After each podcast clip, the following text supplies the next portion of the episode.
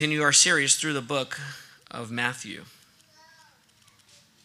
So, if you're new to the Bible, uh, when I say Matthew 15, the 15 is the big number in the Bible, and then the small numbers are the verse numbers. So, when I say 1 through 20, those are the smaller numbers in the Bible. If you don't have a Bible, you could just download a Bible app on your phone. If you have a phone, um, if you need, does anyone need a Bible?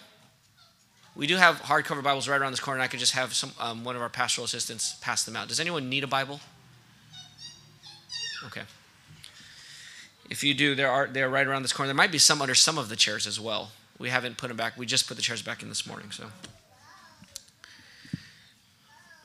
Matthew chapter 15. Hear God's word. Then Jesus approached, was approached by Pharisees and scribes from Jerusalem, who asked, "Why do your disciples break the tradition of the elders? For they don't wash their hands when they eat." He answered them, Why do you break God's commandment? Because of your tradition.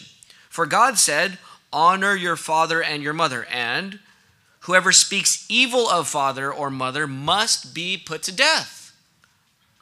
But you say, Whoever tells his father or mother, Whatever benefit you might have received from me is a gift committed to the temple, he does not have to honor his father. In this way, you have nullified the word of God because of your tradition. Hypocrites. Isaiah prophesied correctly about you when he said, This people honors me with their lips, but their heart is far from me. They worship me in vain, teaching as doctrines human commands. Summoning the crowd, he told them, Listen and understand. It's not what goes into the mouth that defiles a person, but what comes out of the mouth. This defiles a person. Then the disciples came up and told him, Do you know that the Pharisees took offense when they heard what you said? He replied, Every plant that my heavenly Father didn't plant will be uprooted. Leave them alone. They are blind guides, and if the blind guide the blind, both will fall into a pit. Then Peter said, Explain this parable to us. Do you still lack understanding? Jesus said. Jesus asked. Don't you realize that whatever goes into the mouth passes into the stomach and is eliminated? But what comes out of the mouth comes from the heart and this defiles a person. For from the heart come evil thoughts, murders, adulteries, sexual immoralities, thefts, false testimonies, slander. These are things that defile a person, but eating with unwashed hands does not defile a person. This is the word of the Lord. May the word of Christ dwell richly among us. Father, we just prayed through singing that you would speak to us, and we want to be humble to receive your word. We want to test our thoughts, our attitudes, our desires, our traditions, our ways of doing things, our culture, our family culture, our church culture, our societal culture, our generational culture.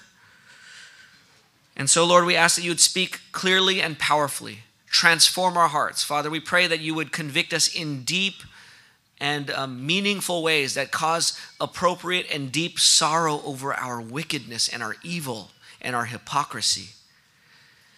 And then we pray that you would encourage us in Christ and comfort us in the gospel. So do that, Lord, for us, generally speaking. Do that for us as a church. And speak a powerful, specific word that convicts and moves each individual here in some way towards Jesus Christ. And may it have a ripple effect from here to our neighbors and to the nations. In Jesus' name we pray. Amen. I ran out of gas on the freeway once driving with my family, whole family. It was when we had the Honda Pilot, so this was a while ago now. We ran out of gas with the whole family in the car. I was in the fastest lane of the freeway, on the 60 freeway. The check engine, uh, not, um, the, the gas light was on, but Francis was really, really late to a wedding rehearsal, and there was no time to spare. So the gas light was on, but we ignored it, and we ran out of gas. There it was, the light was there. Um, it indicated that we were really low on gas. Now, there's another light on the dashboard that comes up occasionally, especially in my older car uh, the check engine light. Check engine light is on pretty regularly in the, the Scion TC, and so we just got to take it in to get it checked again. It indicates that we need to check the engine. Maybe it needs more oil. Maybe the computer senses some sort of problem, and so we just need to go get it checked. Now, these lights go off to signal that there's a problem and that something needs to be checked. And Matthew 15, 1 through 20 is God signaling to you that you have a problem. Your check engine light is on. And rather than ignore it and run out of gas on the freeway, you do well to pay attention when God is flashing his light that you have a problem in your life and you need to think about it this morning. And that problem is bigger and deeper and worse than you realize. So here's the main idea of this passage in this sermon your problem is worse than you think it is. I'm saying that to all of you here. I, I say that without hesitation. Your problem is worse than you think it is.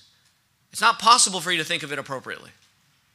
But you can think about it better, and I hope you do today. So, your problem is worse than you think it is, and God is telling you to check yourself this morning. So, to check yourself, I want to do four, four things to check, okay? Four checks, if you like, as you check yourself for the problem in your life. Number one, check your traditions. Check your traditions. Look at verses one through nine. Then Jesus was approached by Pharisees and scribes from Jerusalem who asked, Why do your disciples break the tradition of the elders? For they don't wash their hands when they eat. So here's an accusation towards Jesus. These are not just the normal Pharisees in Galilee who happen to be teaching in the synagogues. These are Pharisees from where? From where? You guys see that in verse 1? From where? Jerusalem. I could hear you guys in here. Outside, you guys had an excuse for me not to hear you because it was loud outside. We're indoors now, so I, I, I, can hear you and I can hear when you're not saying anything. So where are they from?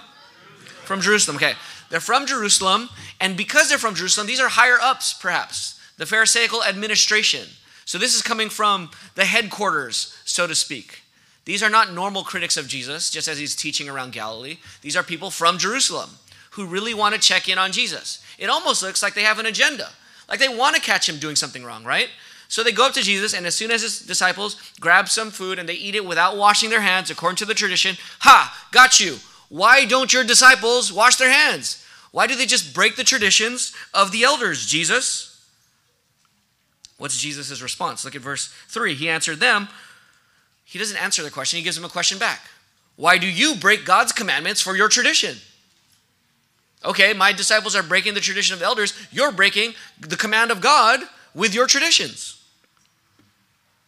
And then Jesus backs it up with a Bible verse. For God said, Honor your father and mother, and whoever speaks evil of father or mother must be put to death. So you need to honor your parents, you need to take care of your parents, and yet you guys say, verse 5, whoever tells his father or mother, whatever benefit you might have received from me, because I have money for your retirement, I, I can't give it to you, mom, I can't give it to you, dad, because it's committed to the what? To the temple. It's committed to the Lord, it's committed to God's purposes. How spiritual, right? Love the Lord your God with all your heart, not love your parents. So, so that's why we can't give you, we can't take care of you, mom. We can't take care of you, dad, because the money we would have given you is given to the temple to honor God. And Jesus says, in this way,